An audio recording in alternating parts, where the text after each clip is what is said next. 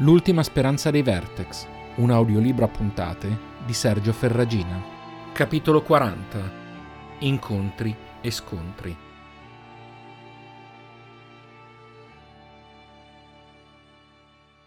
Il colpo fu violento, carico non solo della rincorsa, ma della rabbia e dell'odio accumulati in settimane.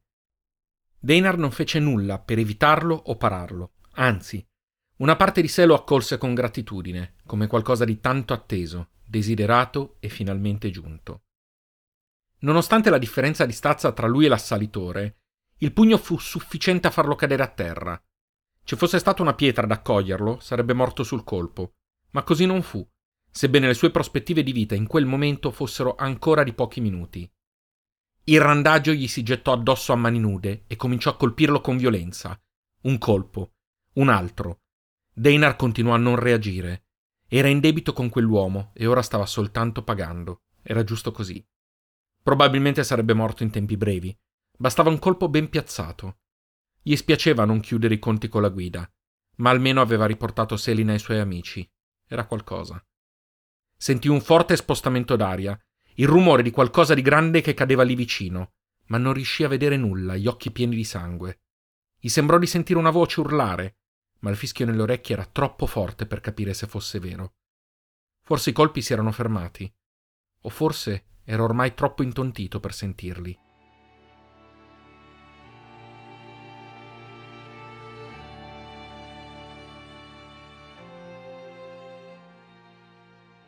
Asim si era piazzato sopra il corpo di Deinar a proteggerlo con la sua massa. Firan retrocesse di qualche passo, gli occhi iniettati di sangue, le mascelle serrate e contratte. Istintivamente cercò la balestra con la mano, ma non la trovò. Cosa stai facendo? Sai cosa ha fatto? Togliti subito! Parlava al Veren come se questi potesse capire ogni parola. Ormai era abituato a pensare a lui come a un essere umano. In quel momento si sentì un idiota a farlo ma non comprendeva perché Asim stesse proteggendo quel figlio di una fox rabbiosa. L'animale non fece cenno di averlo ascoltato. Non era ostile. Firan ben sapeva come fosse il Veren quando voleva minacciare, ma non era comunque intenzionato a togliersi. Firan fece un passo avanti. Togliti, Asim. Non si toglierà. Gli ho chiesto io di non farlo. Selin era al suo fianco. Era accaduto tutto velocemente. Un momento prima si stavano abbracciando in lacrime quello dopo aveva riconosciuto Deinar nel gruppo di umani che stavano scendendo dalle rocce. Era scattato senza neanche pensarci. La vista dell'uomo aveva riacceso tutto il dolore della morte di Kerlan, del tradimento, di quanto avevano dovuto vivere fino a quell'istante. Deinar era stato il suo vero obiettivo dal momento in cui si erano separati da Reynal ed Eirin, e ora era lì, davanti a lui. Non c'era stato il tempo né il desiderio di farsi domande di chiedersi per quale motivo fosse con Selin, perché fosse tra coloro che li avevano di fatto salvati. Deinar doveva morire, l'aveva promesso a Kerlan, l'aveva promesso a se stesso. E ora Asim lo stava fermando, e Selin lo stava difendendo. Selin era così diversa. L'impressione che aveva avuto appena era comparsa era sempre più forte. Le settimane di distanza non giustificavano il cambiamento così evidente in lei. Non se si fosse trattato di una ragazzina normale. Fisicamente sembrava più forte, teneva la testa più alta, ma erano lo sguardo e la voce a colpire. Rena gli aveva raccontato di come, dopo la mutazione, fosse cambiata rapidamente, da poco più che una bambina scapestrata a una ragazzina con un forte peso sulle spalle e la consapevolezza di una persona più adulta. Ma chi era lì vicino a lui, in quel momento, era qualcosa di ancora diverso. Il corpo era sempre poco meno che adolescente, ma lo sguardo, racchiuso in quegli occhi da vertex, era di una donna adulta e di qualcos'altro ancora. Come fosse possibile era una domanda fuori dalla sua portata, ma di certo quella Selin non era più quella che aveva difeso fino ad alcune settimane prima. La ragazza allungò una mano, provando a prendere la sua, che rimase rigida. Un calore iniziò a propagarsi, ma lui questa volta lo rifiutò. Scostò la mano. Ci ha traditi, mormorò. Deinar, a terra, tossì e, nonostante il dolore che evidentemente provava, cercò di parlare. Sel. Ha ragione, disse sfiorandosi il mento. Me lo merito. Selin lo ignorò, continuando a fissare Firan. Il suo sguardo lo penetrava. Scosse la testa, confuso. Ha ucciso Kerlan. Reinald poteva essere morto per causa sua, mormorò. Selin si irrigidì e Firan la sentì singhiozzare. Si voltò a guardarla e le emozioni della ragazza lo avvolsero. Non disperazione né paura. Era gioia. Il randagio si rese conto in quel momento che né Selin né Deinar avevano avuto modo di sapere che Reinal era vivo. Selin cominciò a piangere di sollievo. Firan distolse lo sguardo e lo posò sull'uomo a terra, martoriato dai suoi pugni. Fu in quel momento che se ne accorse. Nonostante gli occhi tumefatti dai colpi, nonostante il sangue dai tagli sul viso, sulle guance di Deinar vide scorrere delle lacrime. Selin gli prese la mano e all'improvviso il randagio percepì sentimenti non suoi né della ragazza. Non aveva idea di come potesse esserne certo, ma lo era, e ciò che sentiva erano sollievo e gratitudine. Seppe all'istante che non avrebbe potuto ucciderlo, non in quel momento. Lasciò la mano di Selin e crollò a terra, di nuovo in lacrime. Si sentiva in colpa per non aver vendicato Kerlan e sapeva che si sarebbe sentito anche peggio se avesse ucciso quell'uomo lì e ora. Pianse per sé e per l'amico morto, forse per l'ultima volta. Asim si avvicinò e gli diede un lieve colpo col muso. Firan sorrise. Non ce l'ho con te, bestione. Non ce l'ho con te. Ripeté, grattandolo con entrambe le mani, doloranti per i colpi dati ad Einar, sotto il mento. Si alzò e Selin lo abbracciò con forza. Non l'ho ucciso, ma non chiedermi di aiutarlo ad alzarsi, le disse senza guardarla. Vado a controllare come sta Zalen. Voltò le spalle ad Einar e si incamminò piano verso il campo, lasciando scorrere le lacrime che troppo a lungo aveva trattenuto.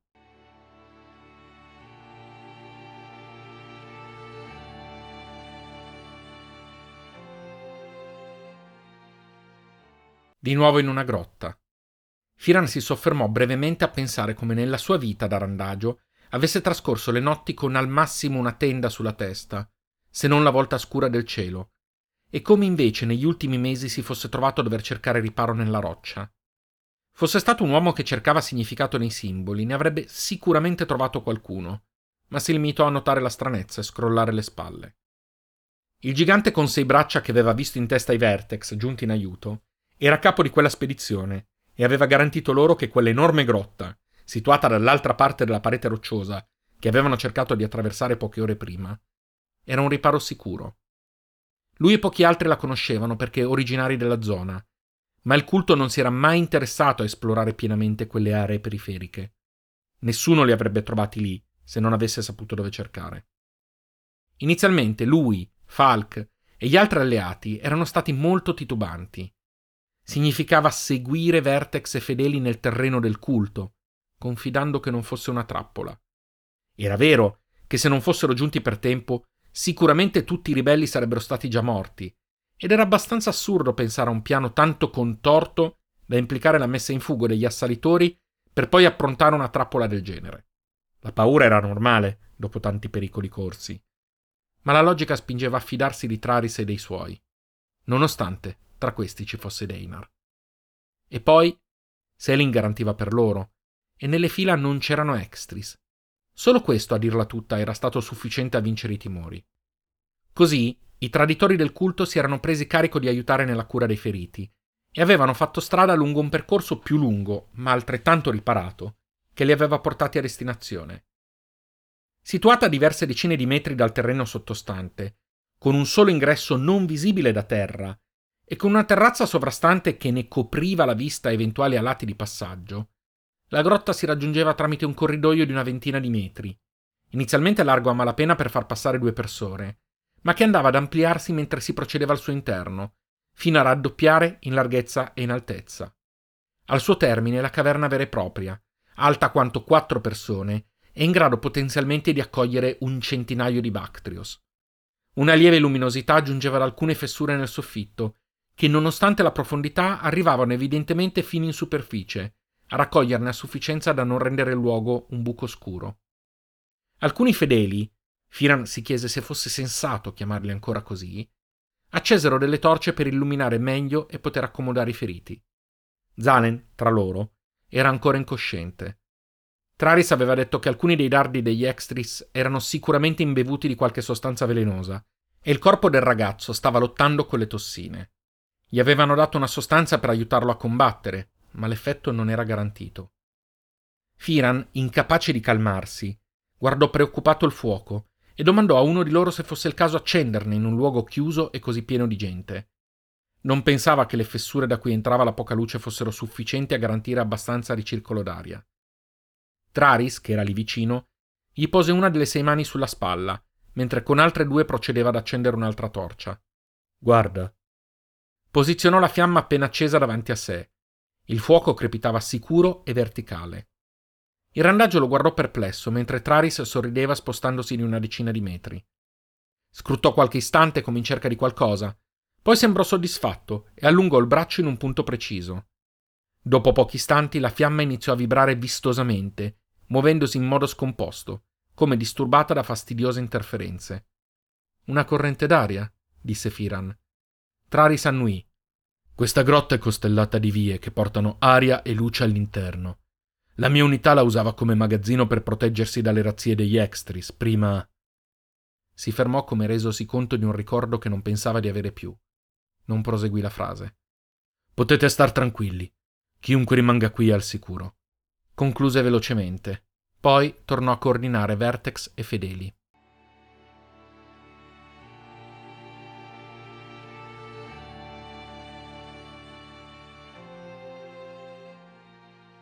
Fu una notte lunga, di poche parole e tante emozioni.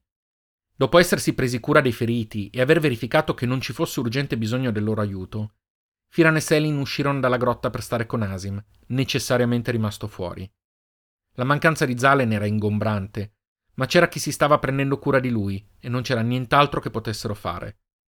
La notte era sufficientemente luminosa da non aver bisogno di fuochi, che comunque non avrebbero acceso per evitare di attirare attenzioni indesiderate. Selin si sedette appoggiandosi al fianco di Asim, che era stato a sua volta medicato e stava recuperando le forze. Firan si accucciò lì vicino, desideroso di non porre troppa distanza con l'amica troppo a lungo perduta. I due condividevano l'incredulità dell'essere di nuovo insieme, sebbene così provati e cambiati. Firan vedeva davanti a sé la ragazzina che avevano lasciato, avvolta in un nuovo strato di consapevolezza e forza che ancora faticava a identificare. Nessuno dei due sembrava avere il coraggio di iniziare a parlare, ma infine fu lui a rompere il silenzio. Sono successe tante cose, e tanto vorrei sapere da te. Stai bene? Sembri così diversa. Selin sorrise. Ora sto bene. La guida ha fatto cose orribili a troppe persone e ha cercato di farne a me. Cercato? domandò Firan. Selin annui. In alcuni gesti era sempre la ragazzina che ricordava, in altri per niente. Il sorriso era sempre quello, gli occhi no. Ci sarebbe riuscito se non fosse stato per Deinar. Firan si incupì immediatamente e Selin lo vide. Gli prese una mano. Le parole non bastano. Non stavolta. Chiuse gli occhi. Firan rimase fermo, incerto. Poi fu travolto. Vide tutto: le sessioni con la guida, il lavoro con gli animali, l'astio verso Deinar, la scoperta della verità, la fuga, l'esplosione dei suoi poteri. E mentre veniva quasi soffocato da quelle immagini, Selin riviveva il loro viaggio. Diceva addio a Reina Ledeirin, incontrava Bors, vedeva la montagna spezzata, salvava Greten, lottava per i Vertex e per gli umani. All'improvviso gli lasciò le mani. Firan era provato, spaesato, curioso e inquieto. Selena accarezzò la zampa di Asim, che sbuffò con piacere. Scusa, non volevo spaventarti. Penso sia colpa di quello che ha fatto la guida se ora sono così. Scusami. Gli occhi lucidi, le mani lievemente tremanti, erano quelli della Selin che ricordava e di cui Reina gli aveva raccontato, spaventata da ciò che stava diventando. Le si avvicinò e l'abbracciò forte. Qualunque cosa fossero diventati, erano di nuovo insieme. Era tutto ciò che contava.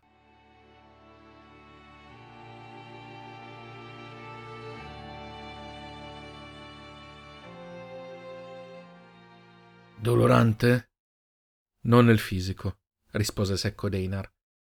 Traris gli si era avvicinato alle spalle e l'ex cacciatore, pur avendone riconosciuto il passo pesante, non si era voltato ad accoglierlo, ma era rimasto impassibile a guardare nel fuoco davanti a cui si era accucciato, in disparte rispetto a buona parte del numeroso accampamento. Il Vertex gli si sedette accanto in silenzio, le gambe incrociate e quattro delle sei braccia appoggiate, mentre le restanti due si passavano incessantemente un pezzo di legno raccolto dal fuoco. Vuoi parlarne? L'uomo rimase in silenzio abbastanza lungo da far sì che il Vertex si chiedesse se lo avesse sentito, ma l'istinto lo fermò dal ripetere la domanda. L'attesa fu infine premiata. C'è poco da dire. Firan voleva uccidermi e io ero disposto a lasciare lo facesse. Traris attese che proseguisse. Non passa giorno in cui non speri di scoprire che tutto ciò che ho fatto da quando ho abbandonato Drake sia ripeso dall'influenza della guida. Di rendermi conto che non ho davvero colpa, ma non è così. Tutto ciò che è successo è opera mia, del mio risentimento, del mio odio per Reynal. Il culto ha solo raccolto ciò che io avevo seminato. Non merito perdono da parte di nessuno. Firan voleva uccidermi e sono qui a ripetermi che sarebbe stato meglio se l'avesse fatto. Troppo facile, rispose Traris. Deinar si voltò scrutandolo. Il Vertex lo ignorò. Hai ragione. Sei stato ignobile e di certo meriti l'odio di Firan e degli altri. Ma la morte sarebbe una via di fuga troppo facile. La giusta punizione è che tu trascorra la tua vita facendo ammenda, o quantomeno provandoci. Sempre che me lo permettano. Il tono della voce era amaro e sconsolato. Sei ancora vivo?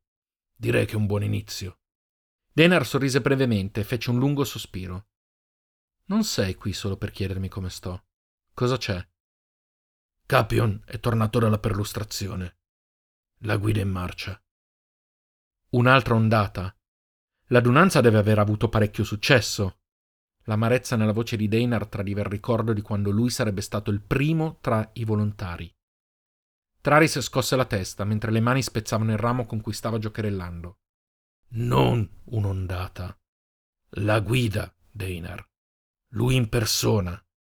E da quello che Capion ha potuto vedere, anche un discreto numero di clax superiori.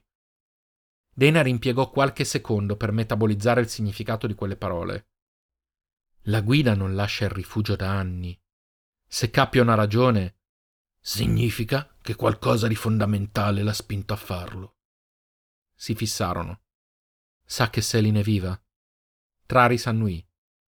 E sa che stiamo aiutando la resistenza. Dana rise una risata priva di allegria, pregna di incredulità, rabbia e frustrazione. Riprendere il controllo di Selin o ucciderla, e nel frattempo fare di noi e della Resistenza un esempio definitivo. Deve essergli sembrata un'occasione troppo ghiotta. O disperata. L'uomo guardò il Vertex, perplesso. Pensaci. Il culto, nonostante stia attaccando ogni unità in questo angolo di Gea, sta subendo più resistenze e sconfitte del previsto. E ora la guida deve affrontare tradimenti interni e l'incapacità di portare avanti i suoi piani con Seli. Immagina la rabbia e la frustrazione che deve provare dopo decenni di controllo assoluto. Cosa dovrebbe importarmi dello stato d'animo della guida? Nel momento in cui verremo sterminati sarà l'ultimo dei nostri pensieri. Dovevi veramente essere un pessimo cacciatore, rispose secco Traris. Il rifugio è sprotetto. La maggior parte delle forze sparse per Gea. C'è una resistenza sempre più debole, eppure lui cosa fa? Dà fondo alle proprie risorse, raccoglie A e Biclax, li affianca ad ascesi appena mutati e pertanto confusi e inesperti, e muove all'attacco mettendosi in prima linea dopo anni di ritiro. Non so a te, ma a me non sembrano le azioni di un capo lucido. Lo sguardo di Deinar si illuminò lievemente. E un capo non lucido è probabile faccia molti più errori. Sempre non li abbia già fatti. Rimasero in silenzio a guardare il fuoco. Sono sempre più convinto che Selin sia la chiave di tutto. Tua sorella potrebbe fare la differenza. Quanto tempo abbiamo? Da quello che dice Capion, non più di dodici ore. Allora sarà il caso che convochiamo gli altri. C'è da pensare a un piano per sopravvivere. C'è da pensare a un piano per vincere, lo corresse il Vertex. Un vociare improvviso attirò l'attenzione di entrambi. Proveniva dall'ingresso della grotta. Selin e altri sono lì fuori, disse Deinar prima di scattare verso l'esterno. Traris gli fu subito dietro. Si fecero strada tra i presenti che si andavano accalcando e si trovarono velocemente fuori. Tutti gli astanti avevano lo sguardo rivolto al cielo. L'ex cacciatore guardò nella stessa direzione alla ricerca dell'oggetto di quell'attenzione e infine lo identificò. Sembrava si stesse svolgendo uno scontro. Uno scontro tra alati. Ma che. Lo stupore cedette subito il passo all'istinto. Rientrate immediatamente, Lenat. Non possiamo farci vedere. Pochi diedero retta, finché non intervenne con vigore Traris che fece valere massa e braccia. Denar lo ringraziò con un cenno, cercò con lo sguardo Selin e gli altri e li raggiunse. Firan stava usando il visore notturno. Cosa succede? domandò l'ex cacciatore. Selin rispose così da evitare qualunque interazione tra Firan e Deinar. È iniziato una decina di minuti fa. Sono tre alati, uno sta attaccando gli altri due, ma, ma non riusciamo a capire perché. Deinar ripensò a quanto dettogli da Traris. Un alato in rincognizione confermava le informazioni di Capion. Ma chi erano gli altri due? Perché li stava attaccando? Non è normale. Per niente. Non senti nulla? La ragazza scosse la testa. Troppa gente, troppo rumore. Deinar si accorse solo in quel momento che la sorella sembrava sofferente e capì che il rumore a cui si riferiva fosse più nella sua testa che nell'ambiente intorno. L'esplosione dei suoi poteri le rendeva molto più difficile filtrare pensieri ed emozioni di chi le era vicino. E ora, vicino, erano decine di persone. Firan porse il visore ad Einar senza parlare. L'uomo guardò in direzione dello scontro. Uno è un alato del culto, ma gli altri due no. Sembra trasportino qualcuno, ma i visi sono ben coperti. Quelle imbracature però non sono del culto, non ci sono dubbi. Gli altri lo guardavano con lo stesso stupore che stava provando lui stesso. Chi possono essere? domandò Selin, dando voce agli altri. Teinar poté solo fare un cenno negativo con la testa. L'alato del culto avrà presto la meglio. Gli altri due sembrano incapaci di tenergli testa. Sono scordinati e il peso aggiuntivo non li aiuta. In quel momento giunse Traris, che era riuscito a far rientrare praticamente tutti. Deinar lo aggiornò. Il Vertex rifletté e si rivolse a Selin. Riesci a raggiungere Capion? Firan riconobbe il nome. Era l'alato intervenuto per salvare Arcon. Ora iniziava a comprendere il suo aiuto e come poi li avessero trovati. Selin esitò prima di annuire. Raggiungere è più facile che ascoltare, disse. Poi chiuse gli occhi. Deinar non riusciva a distogliere lo sguardo dalla lotta. Sembrava uno di quegli spettacoli di ballo di cui suo padre gli parlava da piccolo, o almeno gliene ricordava le descrizioni. Com'era la parola che usava? Coreografia, ecco, coreografia. Quello scontro sembrava una coreografia che sarebbe terminata con la morte di uno di entrambi di quegli alati sconosciuti. Mentre rifletteva e osservava, sentì sua sorella confermare di esserci riuscita. Deinar abbassò il visore per cercare un segno del loro alato in cielo e poco dopo vide un puntino che si muoveva veloce in direzione dello scontro. Quel visore gli stancava gli occhi. Lo ripassò a Firan e continuò a seguire lo scontro a occhio nudo. La mancanza di dettagli veniva sopperita dall'ampiezza del campo e di quello strano ballo. Il puntino di Capion si avvicinava in fretta, ma prima che giungesse a distanza accettabile accadde qualcosa. L'alato del culto puntò in modo più diretto uno dei due e sembrò caricarlo come avrebbe fatto un diro infuriato. Quando l'altro cercò di scansarlo, il primo lo colpì, probabilmente con un artiglio, e il bersaglio cominciò a precipitare. Gli ha ferito una membrana, sembra lacerata, sta precipitando, disse Firan ad alta voce, aggiornando gli altri. L'altro sta cercando di raggiungerlo, ma è molto in basso e più veloce. Rischia di non farcela. Deinar aveva il fiato sospeso. Non sapeva chi fossero quei quattro individui che stavano venendo attaccati, ma se il culto voleva batterli non poteva non provare empatia per loro. L'alato sta tornando all'attacco, colpirà l'altro, urlò Firan, sempre più concitato, continuando a raccontare ciò che vedeva. Quando ormai tutto sembrava condannare i due alati, Capion colpì a sorpresa. Una mossa molto simile a quella dell'aggressore, ma essendo questi concentrato sul suo bersaglio, non ebbe modo di difendersi. La membrana si aprì velocemente da una parte all'altra e il vertex precipitò verso morte certa. Capion a quel punto si lanciò in picchiata, cercando di raggiungere gli altri due alati. Chiuse le ali e prese velocità, riuscendo così a superare il secondo alato che, vista la mossa, decise di imitarla. In breve due proiettili stavano sfrecciando verso un terzo che vorticava su se stesso. Capion sembrò dire qualcosa all'alato o al suo carico. Questi apparentemente urlò qualcosa al suo compagno sull'altro alato. Poi si avvicinò il più possibile e rischiando di essere travolto armeggiò con l'imbracatura. Non appena il compagno fu libero, si spinse il più lontano possibile con la forza delle gambe, in tempo perché l'amico lo abbrancasse in qualche modo. Capion nel frattempo si mosse per aiutare a frenare la caduta dell'alato, alleggerito dal suo carico.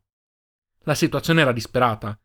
Un alato era appesantito da due umani e doveva cercare di rallentare la propria discesa. L'altro era un peso morto che Capion stava cercando di salvare. I quattro spettatori, impotenti, assistettero agli ultimi istanti di discesa col fiato sospeso, finché un tratto collinare bloccò la visuale. Dobbiamo organizzare una spedizione, subito! esortò Firan. Deinar stava per obiettare che il rischio era enorme, pur rendendosi conto di non essere nella posizione migliore per farlo, quando Selin, che era rimasta a occhi chiusi per qualche istante, li spalancò e scattò in direzione di Asim. Il fratello e gli altri le corsero dietro, ma arrivati al Veren la ragazzina era già in groppa. Selin, è pericoloso, manderemo qualcun altro, ci servi qui. Cercò di convincerla Deinar, ma la ragazza sembrava non sentirlo. Sel, Sel, cosa fai? le urlò anche Firan. Lei li guardò come infastidita dalla loro voce. Sono riuscita a sentire. È Reinal. Sono Reinal ed Eirin. E partì in groppa ad Asim, lasciando i suoi amici fermi a rendersi conto del significato di quelle parole.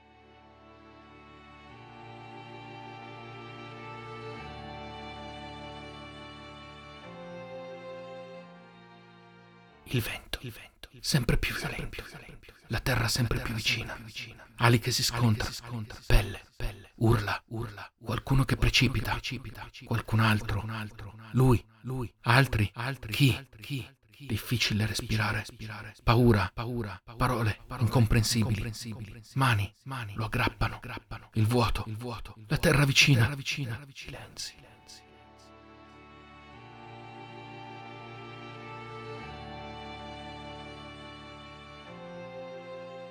Svegliati, Reynal, svegliati, non possiamo fermarci qui.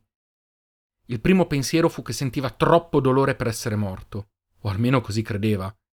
La voce di Erin lo esortava a tornare in sé, ma ogni suo istinto ribadiva che era meglio tornare nell'incoscienza. Si costrinse ad aprire gli occhi solo perché l'amica smettesse di parlare.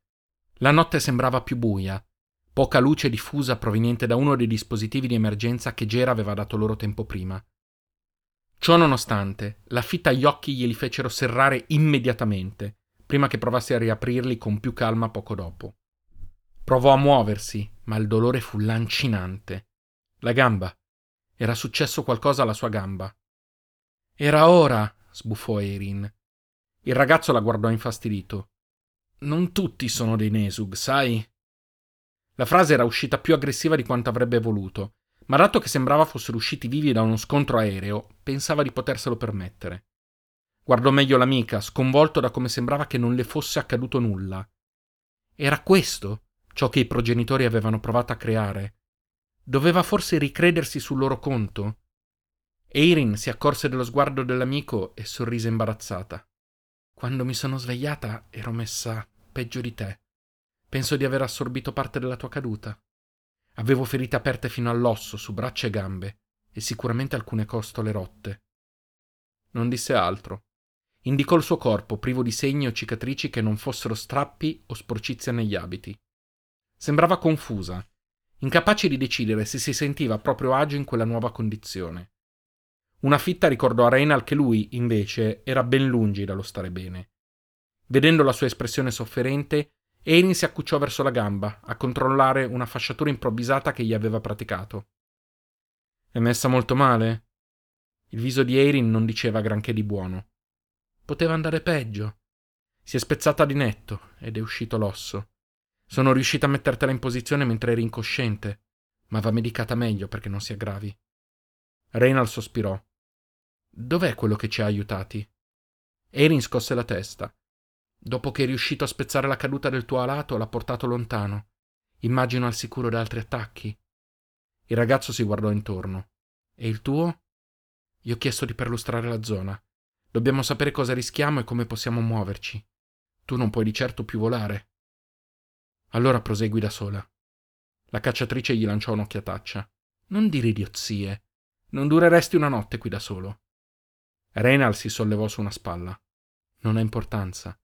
Io non ho più importanza. Se non raggiungi la guida, troppi innocenti moriranno. La guida potrebbe essere disposta ad ascoltare te, forse. Non certo una cacciatrice che non ha nulla da offrirgli. Sei una Nesug. Ormai hai più tu da offrire di quanto abbia mai avuto io. La verità di quella frase colpì Eirin come uno schiaffo. Non avrebbe mai voluto ammetterlo, ma ciò che stava dicendo Reina l'aveva senso. Era pronta a perdere un altro amico. Poteva scegliere tra la vita di centinaia di Vertex, quella di suo fratello e quella di un amico con cui aveva lottato per mesi. Una volta la risposta sarebbe stata facile. Ora le sembrava quasi inconcepibile. Eppure. Erin, sai che è l'unico modo. Zitto! Erin. No, sul serio, zitto! Non lo senti? Renal non stava sentendo nulla, i sensi obnubilati dal dolore, ma cercò di concentrarsi. Ci volle un po' per capire a cosa si riferiva Erin. Qualcosa si stava avvicinando, qualche animale forse, ma era veloce, molto veloce. Erin passò un'arma a Reynal e gli fece cenno di stare in silenzio. Si trovavano dietro alcune rocce, riparati da due lati. Se ciò che stava arrivando non stava cercando loro, magari li avrebbe sorpassati senza notarli, altrimenti dovevano farsi trovare pronti. Il rumore era sempre più vicino. Quattro zampe, un vero e proprio galoppo. I due amici si guardarono. Erin stava per uscire con l'arma puntata, ma l'espressione del suo viso cambiò all'improvviso. Non è possibile, mormorò. Cosa? domandò Reynal, allarmato. Lei lo guardò stupita. Non lo senti? Dovresti sentirlo anche tu. Di cosa parli? Non sento nulla, sento solo il male e mi stai terrorizzando. Gli occhi di Erin si fecero più decisi. Aspettami, disse correndo allo scoperto. E dove vuoi che vada? Renal era spaventato ed esasperato, e ora ci si metteva anche l'amica a comportarsi in quel modo assurdo. Dov'era andata? Il suono si approcciava velocemente. Quanto accidenti era grande quella creatura! E cos'era? Un altro vertex? Eirin! provò di nuovo a chiamarla senza risposta. Lenat, Eirin, che crep stai facendo? All'improvviso il rumore cessò. Un suono di passi più piccoli, una voce sommessa, uno sbuffo. Due voci ora, concitate. Non riusciva a capire cosa stessero dicendo, cosa stesse accadendo. Dopo poco ci fu di nuovo silenzio. Eirin, mormorò di nuovo, col desiderio di farsi sentire e la paura che dall'altra parte non ci fosse più l'amica ad ascoltare. Eirin, ripeté. Dalla sua posizione non aveva visibilità del punto scoperto. Imprecò per la sua impossibilità di muoversi. Sentì dei passi avvicinarsi. Provò a girarsi, ma la fitta lo accecò. Erin, disse di nuovo. Gheghe. Le braccia al collo erano quelle dell'unica persona che lo aveva mai chiamato in quel modo. Per la prima volta da mesi, Reynal pianse di gioia, mentre Selin lo abbracciava stretto.